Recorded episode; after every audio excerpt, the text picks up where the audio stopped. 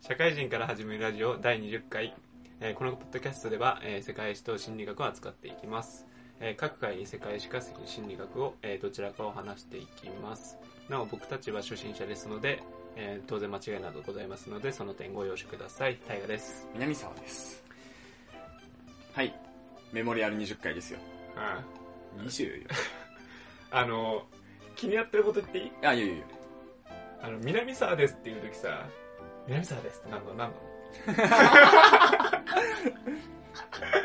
なんて言うか迷うんだよいつもああのあテンションテンションね自己紹介しうん気になっちゃったなんかどうするどうしたらいいの急に、はい南沢ですいや、っていう言い方いや、わかいやわかん ないけど、急になんかさ、急に決めるじゃん。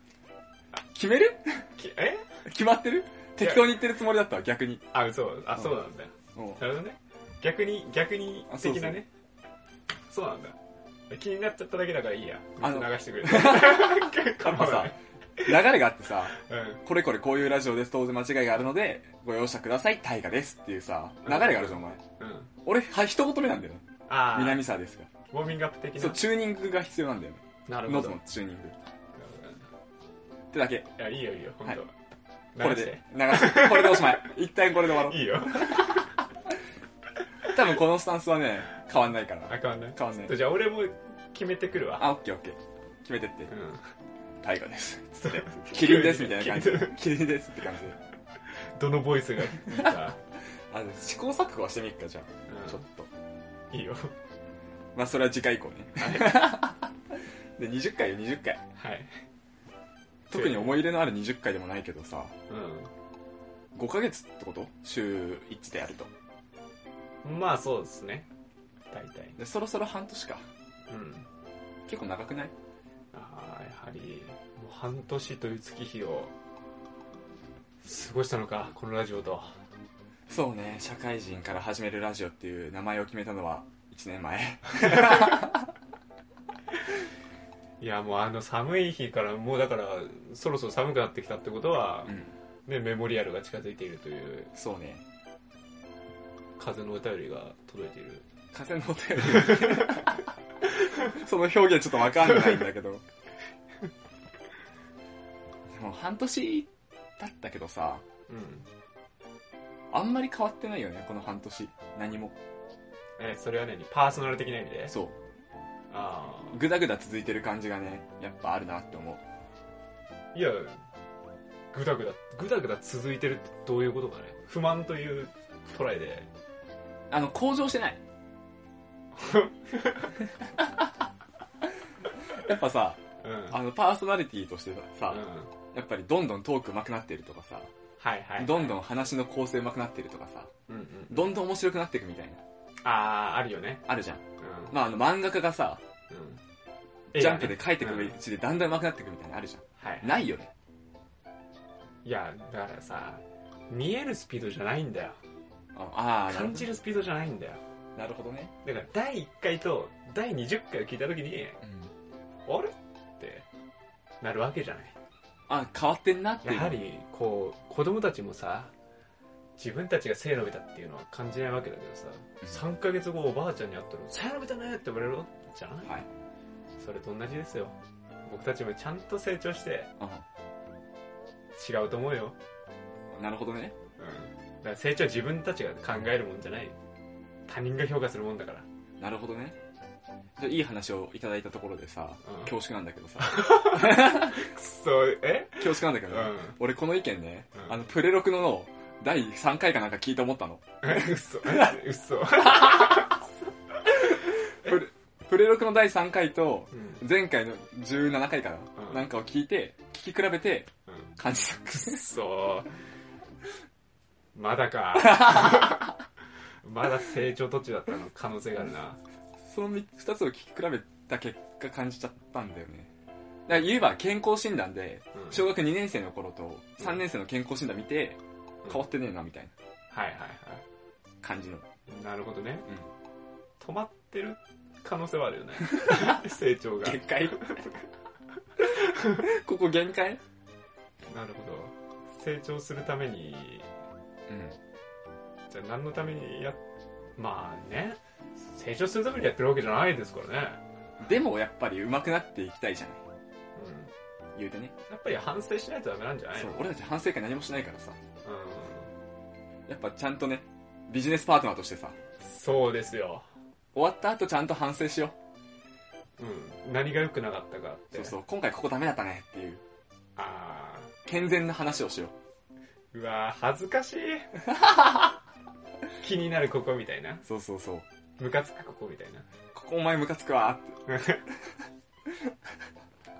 あるあるえ結構あるえっとねあるとすればあるとすればだようん やだなこう長くなるよいいあいいよいいよちょ一個だけいいうんあのねミノタウロスは星4だったわごめんあほ らほらほらね線路なでしょ1700千1700はでも俺も言っあー言ってたから星5じゃなかったわ1700はだからあれだよあの遊戯王のゲームの4の時にさ、うんいきなり1体必要だったもんね、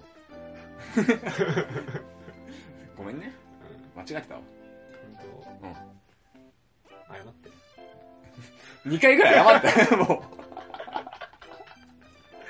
うもうよくないこもってないんだよないや謝った謝ったあのちょっと訂正はやっぱり加えることは良くないことなんで皆さんもこう遊戯王のミノタウロスっていうカードは星4の重戦士族の攻撃力1700守備力1100のモンスターでした訂正します申し訳ございませんでしたはい OK いいよ許すわ許すわそういうとこだよそういう反省会をねそういうとこだよお前の俺のムカつくとこそう上から上から来 るなるほどね決められたストーリーだったわけだ今のがそうそうなるほどやっぱねあのお互いさ好きあらばワント取るじゃんあそういや今のはさマウント取られに来てるじゃん狙ったからさ うん今のは狙ったからわかるけどさわかるけどさいやそう両方上だったらよくないよ、やっぱ対等でいこうようん、対等でいこう対等でじゃあ今度やる、えどっちがどっちがマウント取ってるかっつって 俺どっちかっていうと南さんがどんどん取ってると思ってるよえそれ言っていいうんう対抗するよん俺もそう思ういやだからさそうそうだからそういう時にさあこれ来られて俺返しちゃいけないなって思って終わりを迎えてる時は結構あるわけじゃんはい。はい。いやマウント取ってるけどねはい。っていう時があるから、はいそういう反省をした方がいいと思う。はい。 このオープニングお前ひたすらマウントだから。うんそういうパートだから。今日はパートを上でと取らせていただいて上か今俺はいしか言えてないもんね。うんまあでもそう思でしょう。うん。はいおっしゃる通りです。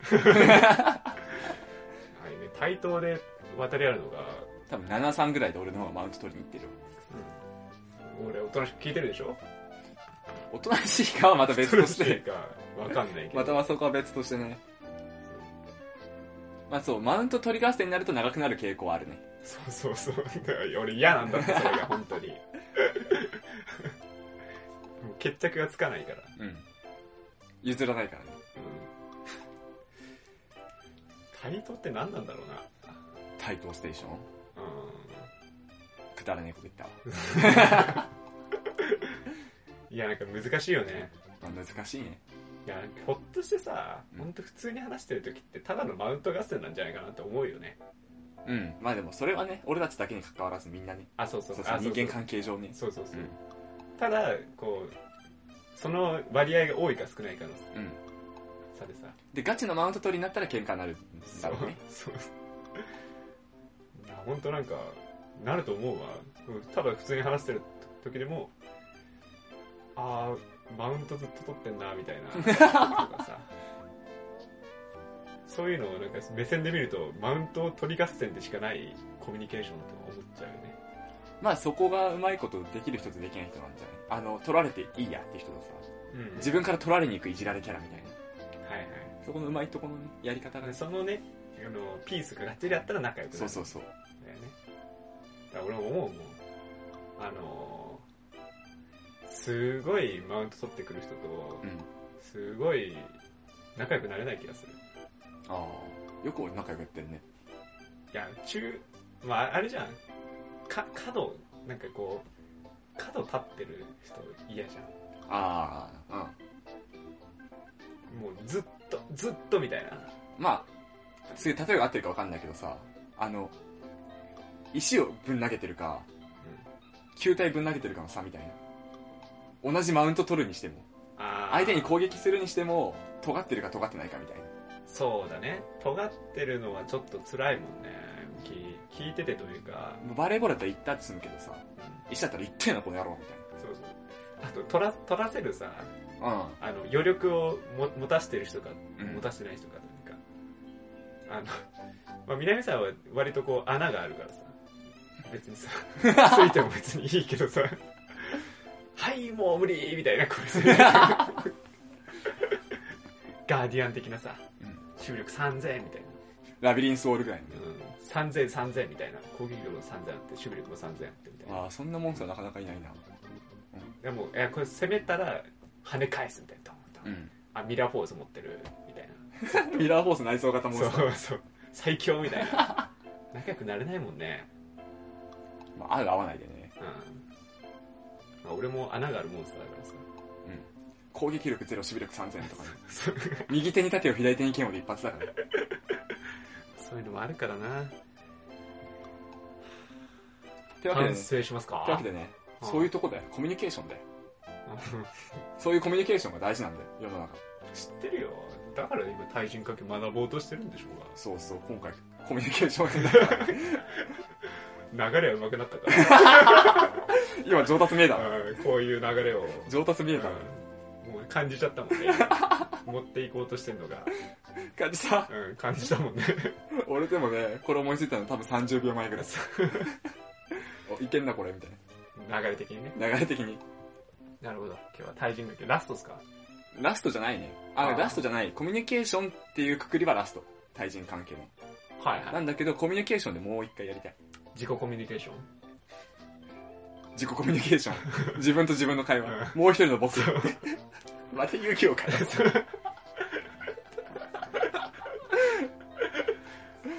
そういうのあんじゃん、まあ今回は、あの、たさっきの大河のギリシャじゃないけど、うん、概要よ。ざらっと。今頃今コミ更ュニケーションってこういうもんだよね、みたいな。今更コミュニケーションはこうやって成り立ってるんですよっていうのをねうんなるほど話して、で、次回は、やっぱりコミュニケーションの技技法じゃないけどさ、なるほど How to ですかテクニックをね、 How to ハウトゥー本を。今日はコミュニケーションっつうのはそうそう。マウントでしかないみたいな話が来るそうそうそうそううそうそう。はいはい概要みたいなやつだよ。はいはいよっしゃだって面白くないかもしんない。ー俺と一緒かよやっぱ概要面白くない傾向あるから、やっぱり。しょうがない大事だからというわけで、じゃあ本編に行きましょう。はい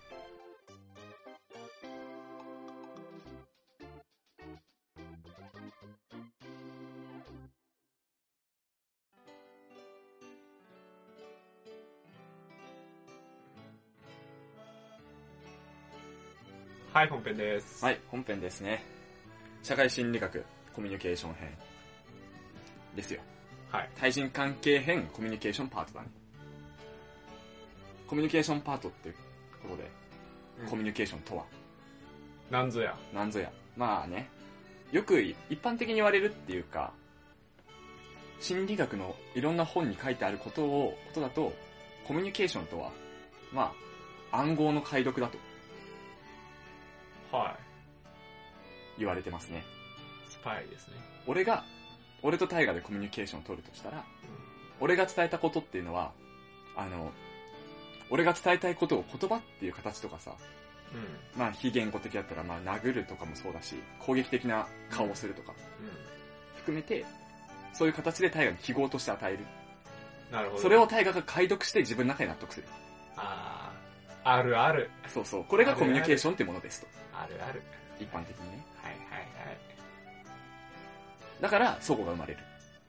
俺が言いたいのはこういうことで、記号として表してるけど、大河がそれを理解しできて、解読できてるかは分かんないよっていう。うん。やはり優秀なスパイこそ、そう、そこは能力の差でね、う上手い人下手な人がいると思うんだけど。で、手段として、えーっと、大きく分けて、言語コミュニケーションと非言語コミュニケーショはいはい。ン。言葉とそれ以外。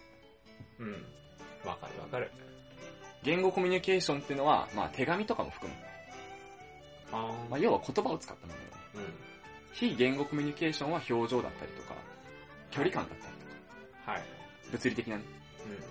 距離感だったりとか、あとは視線とかね、目合わせる合わせないとか、ね、こうこの泳いでる人とか、全然目右合上わみせたいな。ない嘘ついてんな、みたいなね。まあそうだね。うん。そうそう。それも、あの、例えば情報として大河がさ、右上向いてる人は嘘ついてるって大河思ってるとしてもさ、うん。俺嘘ついてる気なくても、そういえばさ、右上見ちゃう癖がある人がはいはいい。たとしたら大河はこいつ嘘ついてるなって思っちゃうわけじゃん。そうね。それは暗号の伝え方に失敗してる例だね。うん。そういうのは。っていうことで。で、まあ、暗号を作る側の話し手が、話す側ね、ほコミュニケーションの際に何を行っているかっていうお話なんだけど、う。うん。これチューニングっていう言い方をするものが行われております。聞いたのそう。だね。ギターとかもよくチューニングっていう。うん調整だね、調整。うっていうものが行われています。まあ、どういうことかって言うと、えっ、と、相手の気持ちになるとか、ん。相手の立場を考えて、言葉を発することをチューニングって、まあ、うん。やるやる。言うんだけど、チューニングに4パターン、4種類あって、を、4つのうち1個が基礎チューニング。うん。うん。大事。これはまあ、友人関係とかでよく行われる普通のやつだ。普通のチューニング。うん。相手が何をし情報、何の情報を知ってて、この情報は知らないとかいうのを考えて、うん。話す内容を変える。はいはってい。いうのが普通の基礎チューニング。うん。で、えースーパーチューニングっていうのがもう一すごそうじゃん。個。これは相手に合わせすぎるっていうやつだね。あー相手の気持ちを過度に考える。はいはい。これは結構あの、権力者とか、あの、上司とかに使うときに気を、を使うってやつだね、要は。はいはい。ひたすら気を使うってやつだね。相手殺されたら不快だろうから、それはやめようみたいなすごいうん相手の気持ちになっちゃうのをスーパーチューニングって言います。はいはい。で、次が、反チューニング。反発の判断あーしチューニングしようとしない。あえてね。前回話した、あの、専門用語をやたら並べて相手を拒絶するとか。はいはい。相手をマウント取るときに、相手のわかんないような高度な話をめっちゃして、お前どうせわかんねえだろ、これ、みたいうん。な。はい。態度を取るのが反チューニング。で、最後が非チューニング。非、あらずだね。非あらず。あらず。ああらずね。そう、あらずって書いて、非チューニング。はいはい。これはチューニングしないと。あー相手の気持ちを考えずに、一方的に展開する。うんうん反チューニングは、お前と俺は違うんだぜっていう一応目的があって行う。うん。うん。けど、非チューニングは、相手の気持ちを全く考えないではいはい。伝えるのが非チューニング。はい。多分、ガチのコミュ障、本当にコミュニケーション障害持ってる人っていうのは、ここのチューニングがうまくできない人のことを指します。非、非なんだね。非だね。うんまあできない、できないなのかなしないじゃなくて、多分。うんうんうん。しようとしてるけど非になっちゃうみたいはいはい。な。考えられないみたいなパターンになっちゃうんだと思うんだけど、この4つが、チューニングの原則というかね、うん。うんパターンであります。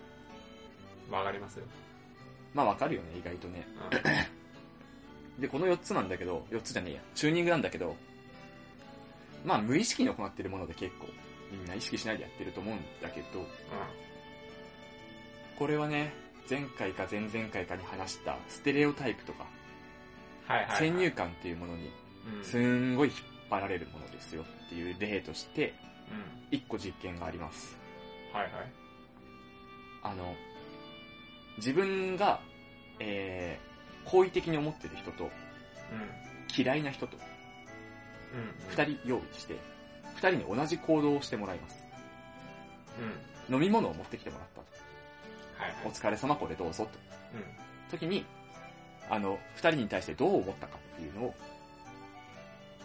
聞いたところ、う好意的に思ってくれ、思ってる人が、えー、飲み物持ってきたら、あの人優しい人だなってん。はい。答える人がいっぱいたくさんいた。うん。一方、自分が嫌いに思ってる人が飲み物持ってきたら、あの人どうだったって言ったら、いや飲み物持ってきてくれたよって答えをしたというとこことで、あの、これの例で言うと、あの、嫌いな人とか、うんチューニングしたくない人に関しては、形容詞を使わないと。具体例で示すことが多い。うん。飲み物を持ってきてくれた。はいはい。あ、なるほどね。行動をそのまま言ってる。うん。で、自分が好意的に思っている人の場合は、優しいとか、親切な人だとか、うん。いい人だったよ。うんうん。はい形容詞がどうしても多くなっちゃうっていうはい。ことで、えーっとチューニングしない方が実は冷静な判断ができることが多いみたいうんうんうん。なプレゼンテーションとかの時は意外とあのチューニングをあえてしないパターンとかうんうんうん。の方がうまくいくことがあるんじゃないかなっていうはいはい。例です。ねはいでこれに付随したお話 で失礼これ前回のたないい よ。喉がねタバコのせいで失礼ですねで似たような現象として成就の法則っていうのが法則成就の理論かなうあってこれは、まあ、簡単に言うと有言実行ってやつだん。うん。言ったからにはやらなきゃじゃないけど、その有言実行の他人と合わ、他人と合わせたバージョンみたいなやつ。まあなんか難しい、めんどくせえ、なんかすげえ、言い方がめんどくさいっつうか難しいんだけど、えーっとね、一個の例で言うと、あの、教師に対して、うん。 40人いる子供の中から、8人、無作為に、本当に何でも適当に、くじとかうん。で選んだ8人を ピックアップして、この8人すげえ成績伸びるから、うん。潜在能力めっちゃあるんだ、この8人。はいはい。で、教師に、教師に伝える。生徒じゃなくて。はいはい。伝えたところ、本当にその8人の学力が上がった。すごい。うん。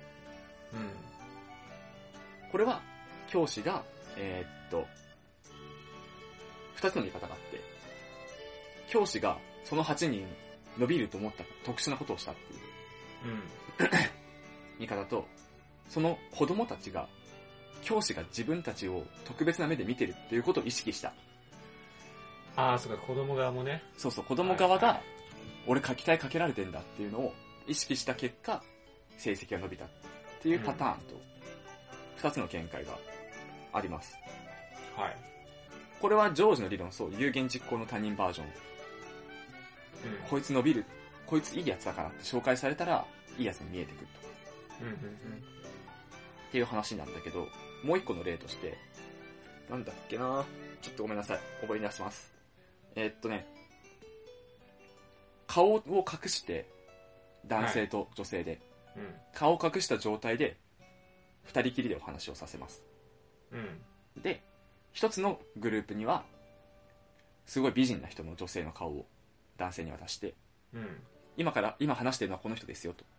この美人の人と話してますよと。渡した。でもう一つの方には、ブサイクの顔を渡して、今話してるのはこの人ですって。渡して話をしてもらった。で、話し終わった後に、その男性に、相手どうでしたかうん。うん。聞くと、美人の写真渡された人は、すごいいい人だったと。うん。で、逆の方は、いや、そんないい人じゃなかったね。答える。だけど、まあ、これは普通よくある話だと思うんですよね。え、うん。ブスって言われて、うん普通の人だったら、ギャップで、普通、んブスの写真を見せ、見せて、顔は実際に合わせないんだけど、あー、なるほどね。顔は実際に合わせなくて、あ、その女性の中の人は一緒。同じ人。はいはい。で、男性は2名別で、写真だけ違う。写真と男性が違う。っなるほど。はい。ていうのがあったんだけど、まあまあまあ、ありがちっていうか、さっきのステレオタイプとかじゃないけど、うん美人ってことは、なんか性格もいいんだろうとか、はいはい。っていうのもあると思うんだけど、で、今度は逆に、その二人の会話を録音して、して、ふさ二人の会話を録音して、うん顔の写真も何のデータもない人に聞かせたと。うん。そのところ、あの、美人の写真渡されてる人と喋ってる時の方が、いい性格だったよねっていう人が大多数だっうん。でしょうね。た。お、これわかるなんとなく。なんとなくでしょうねっていう割には、ななんとなく、なんとなくはわかる。なんとなくね。まあこれは、あの、写真を渡された側が、相手の内面を、内面を引き出そうとしたりとか、うん。うんうん。相手が魅力的なんだなっていうことを自覚しながら喋ってるはいはい。時っていうのは相手の魅力を出しやすくて、相手にちょっと敬遠してるとか、うん。うん。相手にちょっと嫌だなっていう気持ちが生まれながら喋ってる時の、時っていうのは、そういう風に相手にも、あの、第三者からも伝わっちゃうっていううん。伝言ゲームとかであのとかでも結構ねこういうのよくありがちで、はいはいまあ、だんだん言葉が変わっていくとかさうんあると思うけどそういうのも、まあ、チューニングのね仕方が人それぞれ違ったりすると、うんまあそうだねうん、どこにアクセントを置くかとかさ、はいまあ、単語で伝言ゲームするとまあないと思うんだけど文章とかだとさ誰々が何何々の日にこれを行いましたっうんていう情報じゃあだ誰々に伝えといてっていう会社とかでさうんうんあったとしてそいつのこと嫌いだったらちょっと歪ませがちだったりまあ情報量が少なかったりとかすそるうそうそうとかまあその人がすごい尊敬してる人だったらちょっと持ち上げたりとかうんうんっていうのが積み重ねになってってだんだん変わっていったりあるあるっていうねお話まああるあるだけどあるあるあなるんか知んないけど持ち上げられてのなんかなんか俺そんなすごい人じゃないけどなみたいな感じで行く時はあるもんね仕事とかであそうなのあるんだいやなんかあるあるあるんだそれはいや、俺、つ大した人間じゃないけど、みたいな感じで、なんかすごいですよ、みたいな感じで、あ、あ、みたいなあすいません、みたいな。だね。でまあそれにそれの一つとしてラベリング効果っていうのが一個あってはいはい。えーっと子供二組用意します一組の子供には、あの、掃除することの大切さを解きました。うん。うん。掃除っていうのは大切だよって。だから、この教室は綺麗にしといてねっうん。て伝えました。もう一つのグループには、このクラスは、そう、あの、掃除をしっかりして、綺麗、教室が綺麗なことで有名な教室なんだ。うん。伝えました。まあ、どっちの方が教室が綺麗だったかっていうと、まあ、校舎の方が綺麗だった。掃除大事だよっていうんじゃなくて、この教室すごい綺麗だよって言うだけ。うん。はい。すごく綺麗な教室なんだ、ここ。いい教室なんだよねっていううだけで、成績が向上した。成績じゃねえよ、ごめん。あの、綺麗教室が綺麗だったと。はいはい。これがラベリング効果っていうやつで、うん。ラベルを貼っちゃう。この部署は成績が優秀な部署だって何の根拠もなく貼っちゃう。はいはい。するとそこに入った部署の成績っていうのは上がっていくと。うん。わかるよ。はい。これわかるよね。俺もすごいわこかれる。わかるわ。ここ優秀な人だけが集められた場所だからって言うだけでいい。わかるわ。まあこれには、えーっと、選ぶ、自分が選ばれたっていう意識うん。うん。はいが働くはい。俺はここに入るだけの実力があったんだっていう自信っていうのと、入ったからにやらなきゃっていうはいはい。責任感うと、とかあるんじゃないかって言われてるんだけど、その選ばれたっていう意識は結構人間の中で強いものっていうお話らしくて、ん。うん。これが結構なんか、どんなんでもいいんだって、成績優秀ですよっていうのじゃなくても、あの、成績悪い人が集まりましたとかいうラベリングでも結構成績が向上したりして、うん。うん。要は自分がえ選ばれてるんだっていう意識うん。選出されたっていう意識が大事みたいですね。 I see. I see. OK。っていうもので、えーっと、ラベリング効果っていうものがあります。コミュニケーション、総合して言うと、まず、これ、最初に言ったけど、先入観とステレオタイプっていうのが、すんごい大きな割合を占めてて、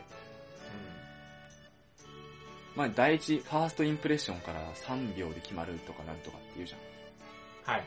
人の印象っていうのは。っていうのもそうだし、えーっと、ずいぶん前に言った、あの、沖縄県人ですって言ったら明るい人なんだなとか、うって思い込んじゃうっていうのも、あると思うんですけど、このチューニング、最初の方に言ったチューニングする際に、その、ステレオタイプとか先入観っていうのを元にして、チューニングを行う。ん。うん。大阪人です。あ、面白い人だな、なんだな。じゃあ、こっちもつまんないこと言えねえや、みたいな。ああー、はいはいはい。とか、ちょっとボケ入れるかみたいな。突っ込んでくれるだろうし、みたいなね。っていうチューニングっていうのは、まあ、必然的に行われるもので、勝手に行われるもので、かつ、本当に面白いか分かんない、その人が。うん。うん。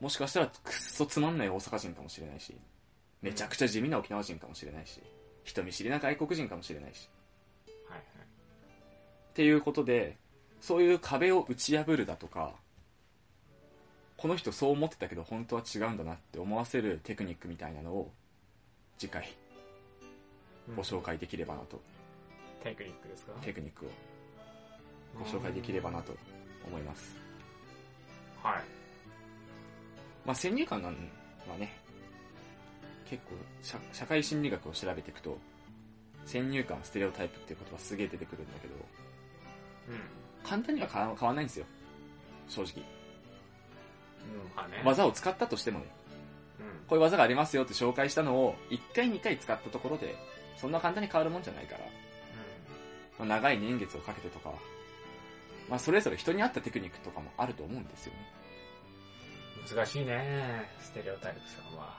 難しいですけどねやり方は本当にそれぞれ多分合ったやり方自分に合ってないやり方ってあると思うからコミュニケーションの取り方も強いステレオタイプがあるからなどうなんか自己ブランディングしちゃってさ、うんああこう思われてんだろうなって思う時はあるもんねあるねそれはあるねうん、あ俺こういう人間に見られてんなこいつにって感じる時はうん、あるよ ねそれでも覆すのめんどくせえなーってあるわあるね。そういうところはね、まあ、いろんなものがあるんだけど、テクニック的にはミラーリングだったりとうか、んっていうのはあるんで、どういうのを紹介していこうかっていうのは迷ってるんだけど、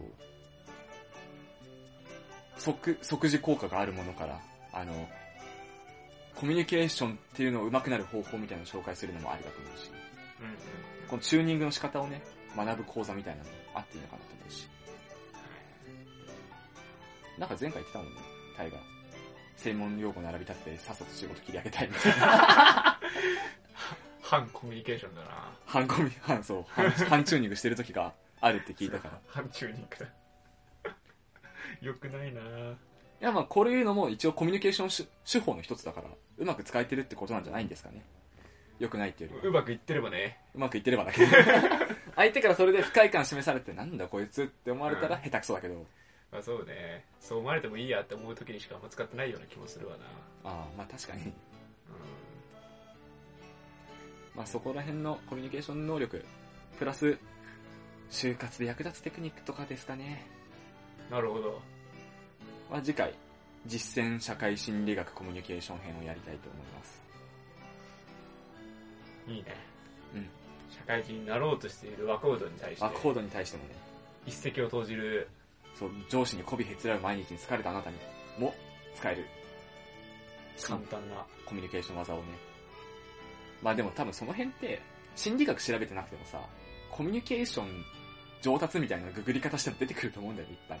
まあねうん。それができないから困ってんだよっていうねまあそうなんだよね。話もありつつ、まあ、簡単なとこからやっていけばいいんじゃないですかそうね。プラス、あの、心理学的根拠を交えて話せれば説得力が増すのかななると思うので、次回紹介したいと思います。ほどありがとうございます今回こんなところで、はーいはい、じゃお疲あエれ様ンですディングでエンディングで。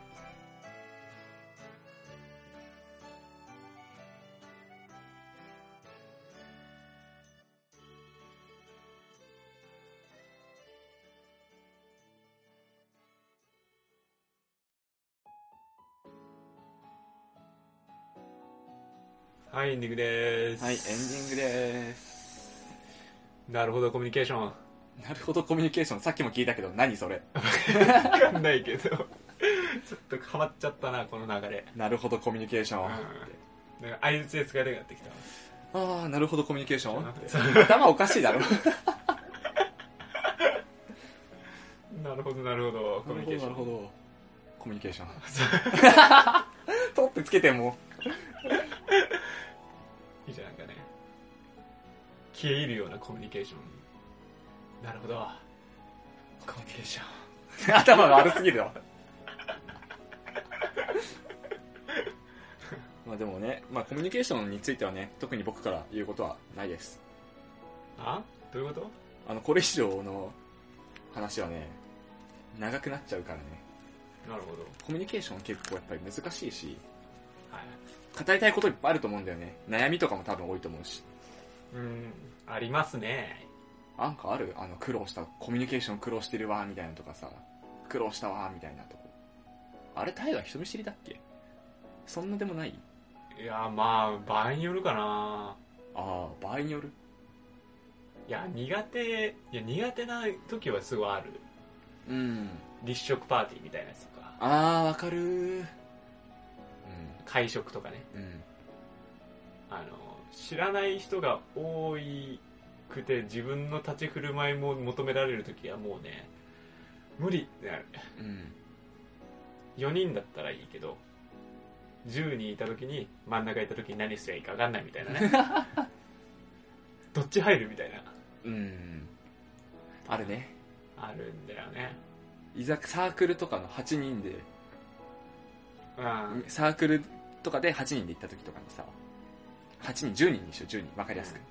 テーブルが2つあってさ片方にさ4人4行ってさ片方に4いてさ間に俺ともう一人誰かいた時にさどっちに入ってお前とはどうすんのみたい な目の前の人とは喋るし右の人の話も聞こえてくる左の4人組の話も聞こえてくるうんで右と左が交わることはほぼない、うんじゃあ俺どうすんだよ何なんだよこの立ち位置みたいでさでさ、うん真ん前の人ちょっと喋るじゃんなうんここがうるさすぎてさ全然全然聞こえない聞こえなんか左右がうるさすぎて聞こえなくてさなんかちょっと弾まなくてさうんでさ「ああよしよしよし分かった右に入る」っつってうん右に入るじゃんそ真ん中の人がさどっちにも入れなくなった時にさ「やべえ助けないあどうどうしようどうしよう それ逆があるわ結構あの右側の人がさ例えばね、うんその前遠い目のやつに「なあ!」って話しかけて「あれ俺どこ行くんだこれ」っつってそう「取られたけど」みたいな わかるわ「あれそいつ取られたら俺誰と話すんだ」一旦トイレ行くよ な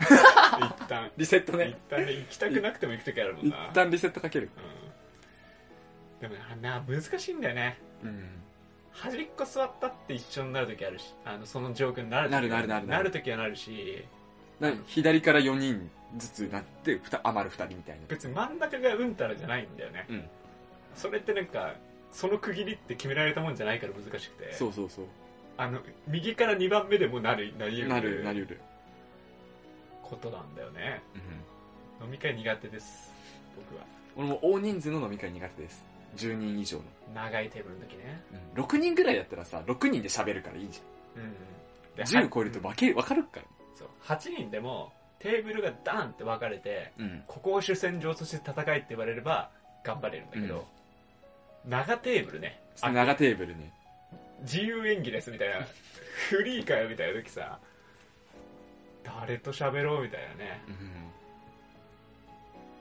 何が正解なのか分かんないよねまあコミュニケーションは多分正解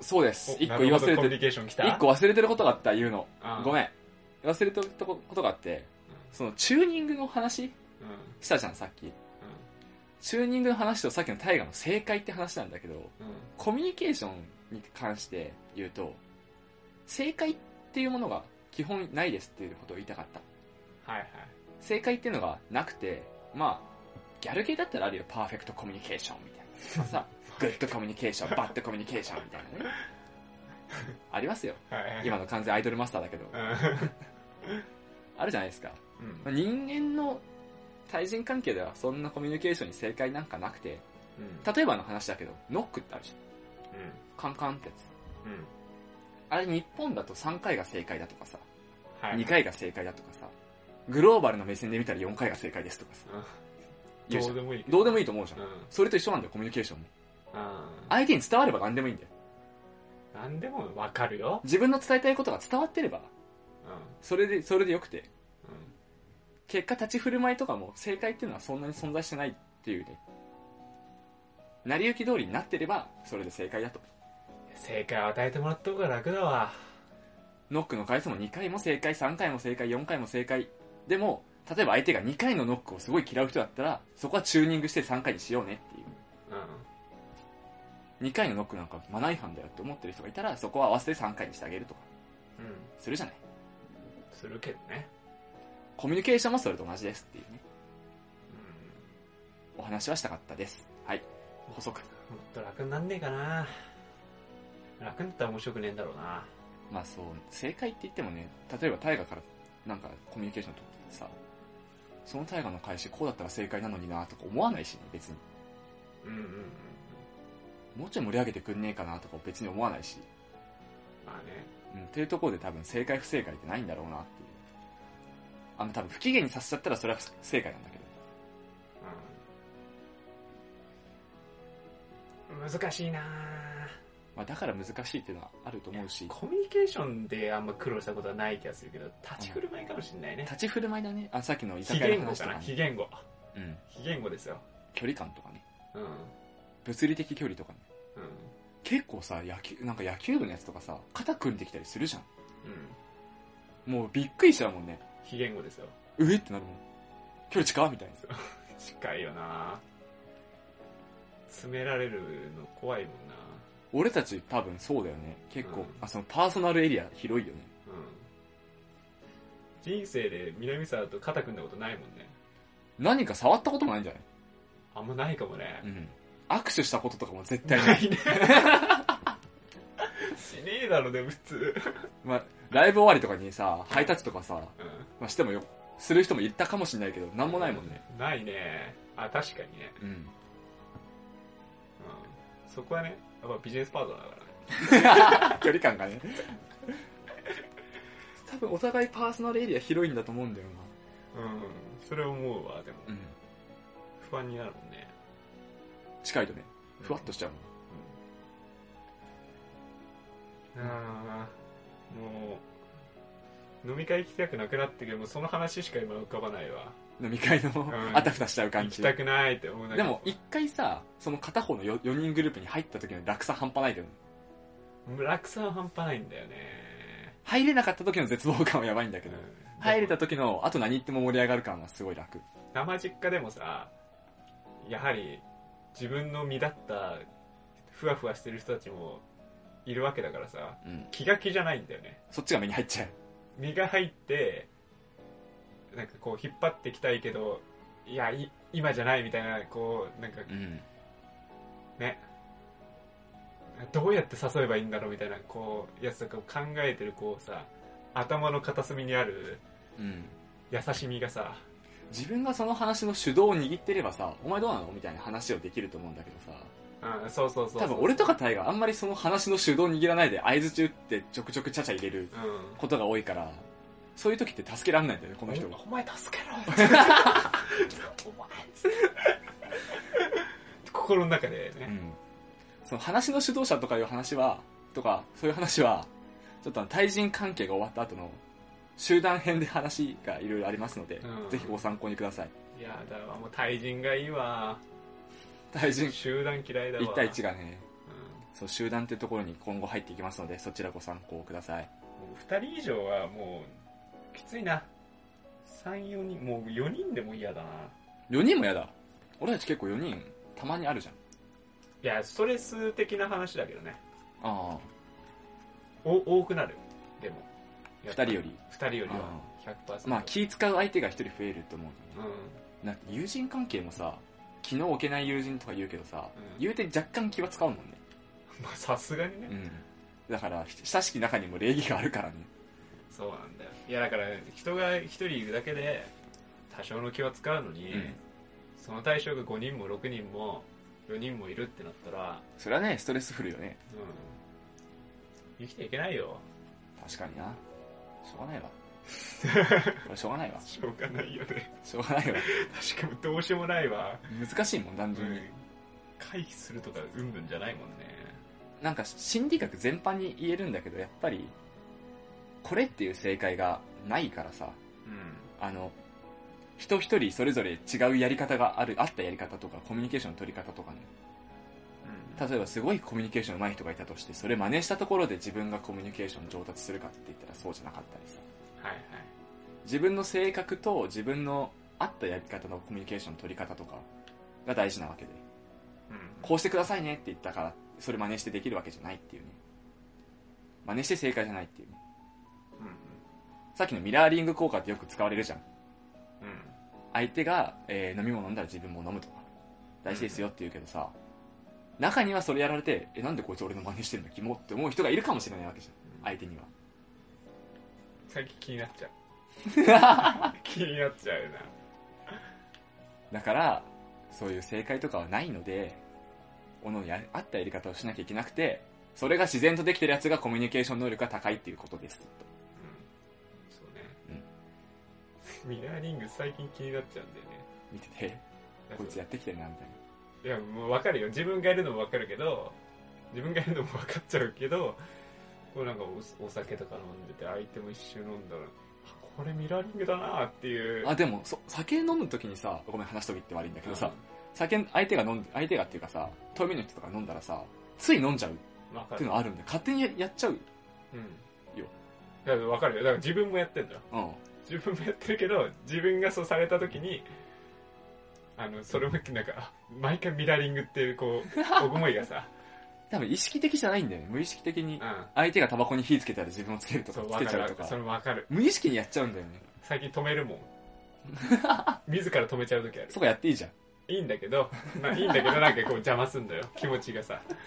なんか誰か飲み会でタバコつけてて、いや、俺もつけようかな。いや、あえて終わってからみたいな。そこ意地張る必要なくない 全く必要ないと思うけど。で自己コミュニケーションしてるからさ。それだって相手からしたらミミラーリングが有効な手段だったらさ、うん。お前は有効な手段を1個使ってないわけで。まあね。うん。いやいや。 1個、機械を損失してる。機械損失よ。なんかちょっとい嫌なんだよ。そそれにこう引っかかっちゃったみたいな。なんか知んないけど。っていう気持ちが今あるだけ。まあだからさっきのチューニングもそうだし、ミラーリングもそうだけど、多くの人は結構自然とやってんだよね。うん。そうよ。うんそれも体感しますね。だから無理に反発する必要もないんじゃないですかね。やはり反発するのが人生の常だと思ってるんで。中学生心は捨てましょう。 ははいい。じゃあ、メールアドレス募集しており、あ、ちメール募集してもらいます。はい。えー、メールアドレスは、シャカラジ199にアットマーク Gmail.com です。はいシャカラジは英語199には数字です。はい syakaradi199 にアットマーク Gmail.com です。ツイッターとかブログとかのコメントや DM でもお待ちしております。はい。 OK ですか OK ですよ。じゃあ次は特別号で、特別号でやったメモリアルだということでお待ちしております。はい。それではまた来週、お相手は高谷と、南沢でした。